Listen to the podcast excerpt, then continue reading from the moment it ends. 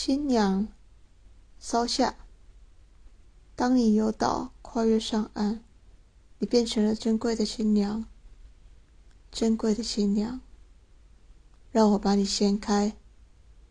掀开你，像是一个解谜的过程，隐喻你的岛，你淡然不死的传难故事。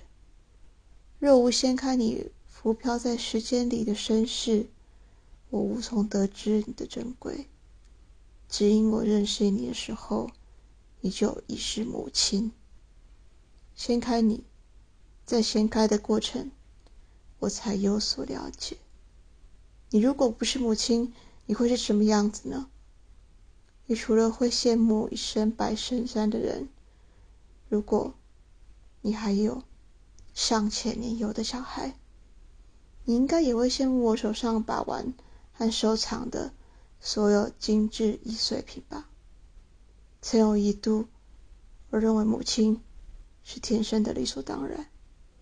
就像无法肉眼看出鲸鱼理所当然退化的下肢骨骼，忽略它身为哺乳类曾经演化的过程，使用解剖术切开鲸鱼之腹，透视外观所不能见，一切就真相大白了吗？